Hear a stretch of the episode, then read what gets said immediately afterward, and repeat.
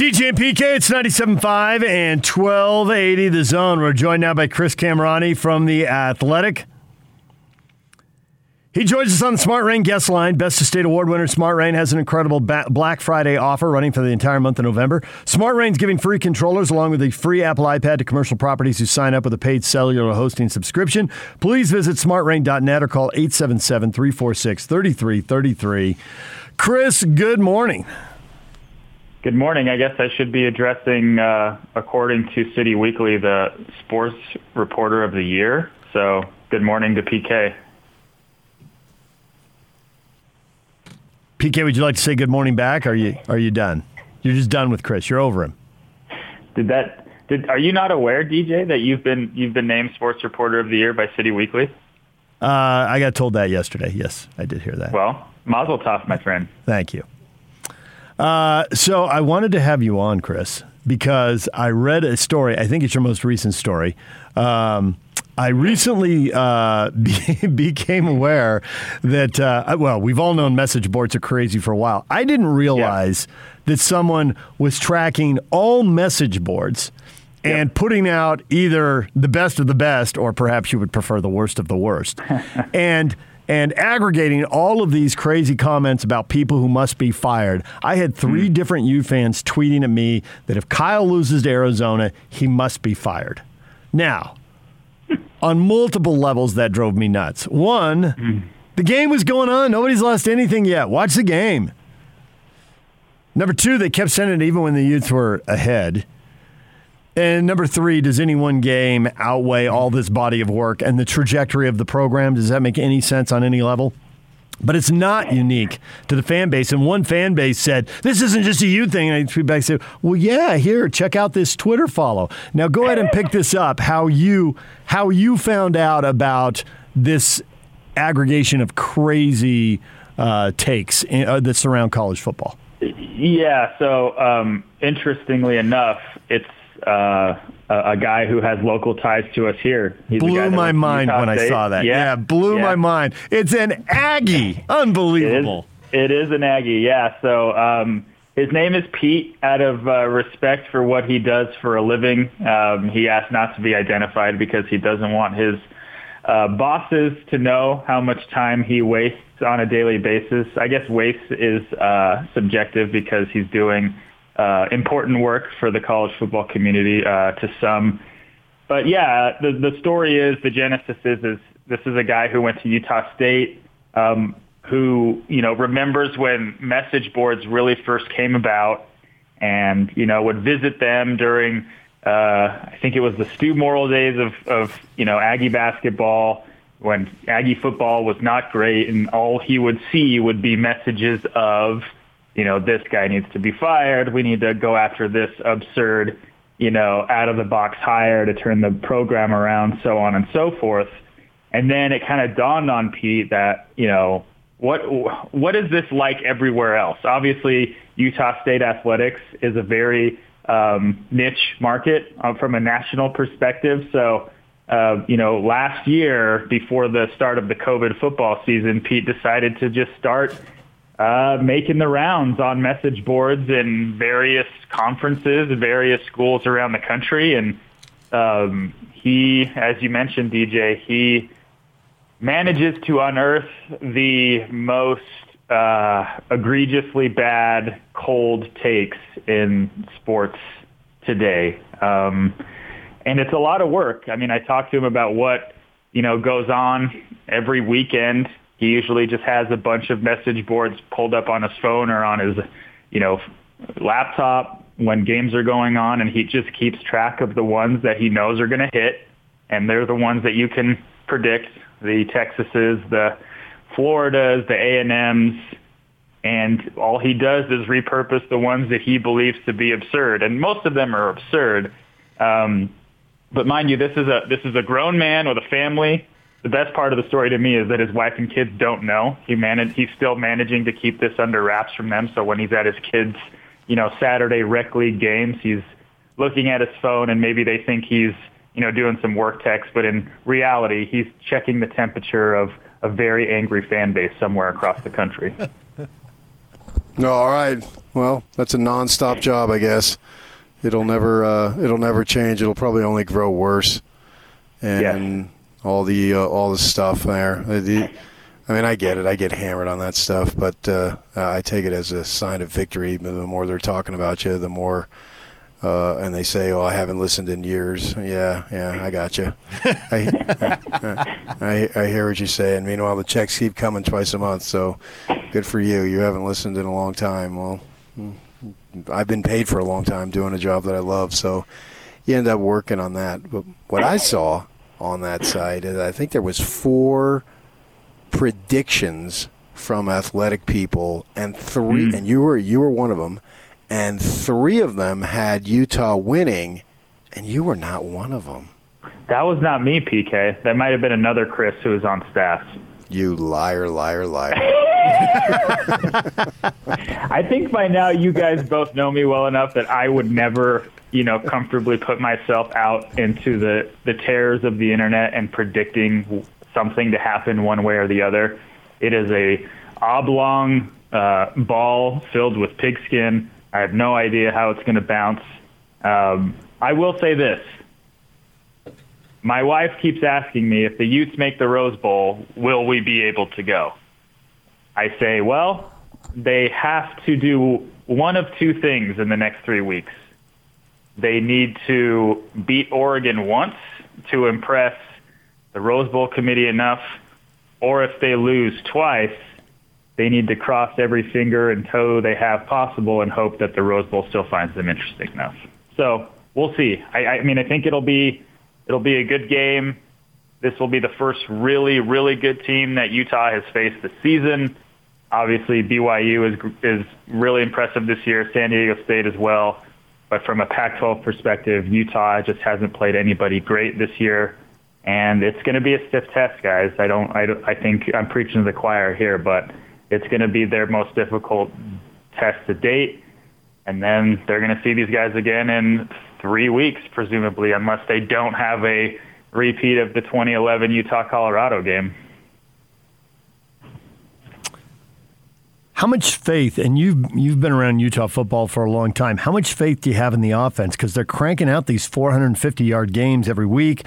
Kyle Whittingham keeps mentioning that this is a run that we really haven't seen out of their offense very often, going back to, well, probably going back to Urban in 2004. Maybe even the Sugar Bowl team in 08 didn't score like this.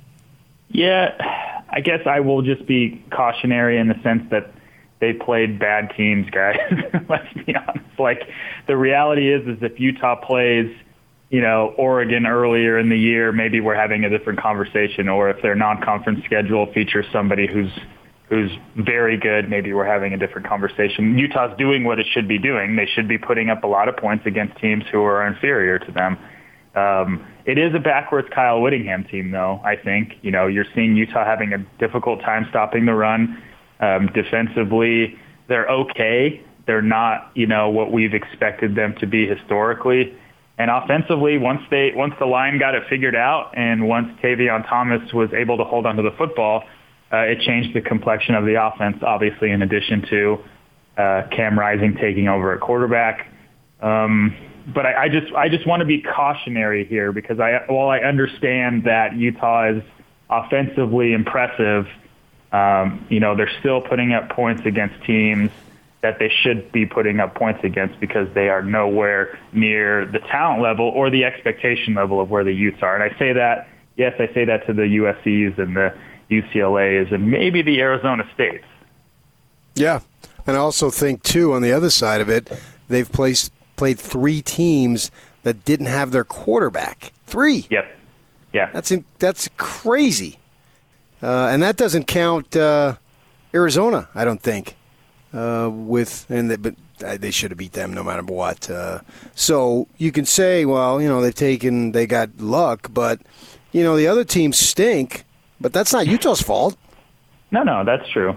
No, you're right. I mean, I, listen, you you play who's in front of you. I get that. Um, but eventually, if you're going to have the kind of season that you want, you're going to have to come across a team that um, on paper is better than you. And if we're being honest, Oregon on paper is better than Utah. Um, there's a reason why they went to Ohio State and became the first team to beat the Buckeyes in the shoe in like five years or whatever it is. That this is the this is the reality of the situation. That's not to say that Utah can't match up well against Oregon. Um, but listen, guys, they're going to whoever is you know at left tackle on Saturday is is going to be tasked with trying to trying to block the likely number one pick in next year's draft. Utah has not seen that this year. They're going to be tasked with guarding a bunch of receivers who, let's not forget, smoked uh, a defense that was filled with pros two years ago yeah. in the Pac-12 title game. So yep. um, we have to operate in the realm of logic. And sure, Utah will have an advantage at home, um, I guess. I mean, there have been there have been games historically where there was a really high-profile team that came into Rice-Eccles Stadium and and Utah won surprisingly. But there is also the, the antithesis of that. I think everybody remembers the TCU game of 2010. So um, there there is some historical context to this game. I understand that it was a long time ago, whether it was the Stanford win or the TCU loss. Um, but but Utah has its hands full, and the reality is is they're going to have to play easily their best game of the year this time around and likely do it even better in two or three weeks if they're lucky enough to match up against the Ducks in Vegas. So I was willing to take you at face value that Chris Vannini was not your, uh, you know, your alter ego, and that you My were not the one who picked Oregon. But now that I listen to you talk, yeah, I'm not buying the whole doppelganger thing. I, I think, I think you've just used an assumed name.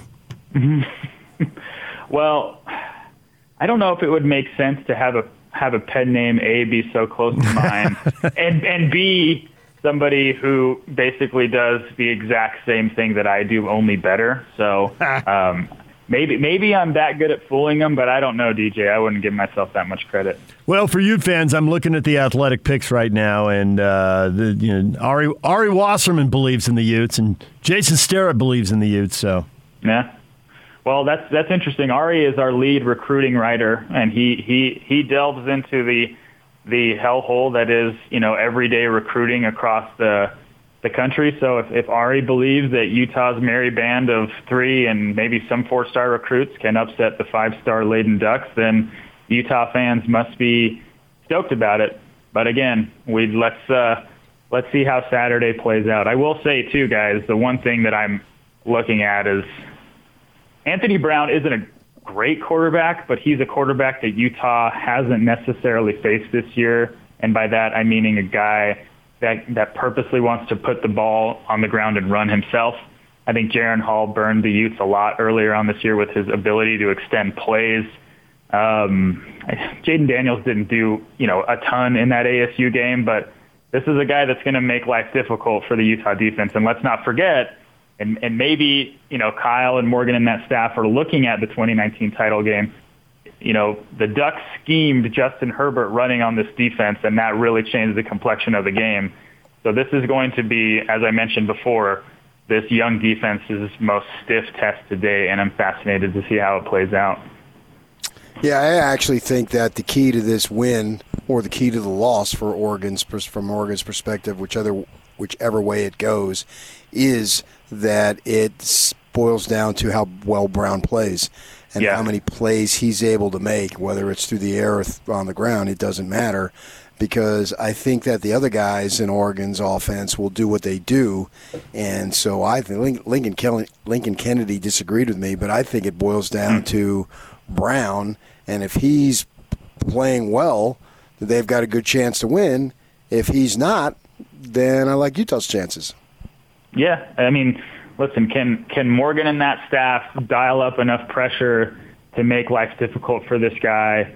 Um, I mean, let, and let's be honest, we, I've already mentioned this, but this is not going to be the most difficult place that he's played in this year on the road. I mean, he was the starting quarterback when Oregon won in Columbus. So, but the reality is, is you know, as you mentioned, PK, Oregon has guys that can that can hurt Utah. It's just a matter of limiting the most important guy on the field, and then the most important guy on the field in football is always the quarterback. So, yeah, you know the the secondary will will have its hands full with the Johnsons and the Pittmans and whomever.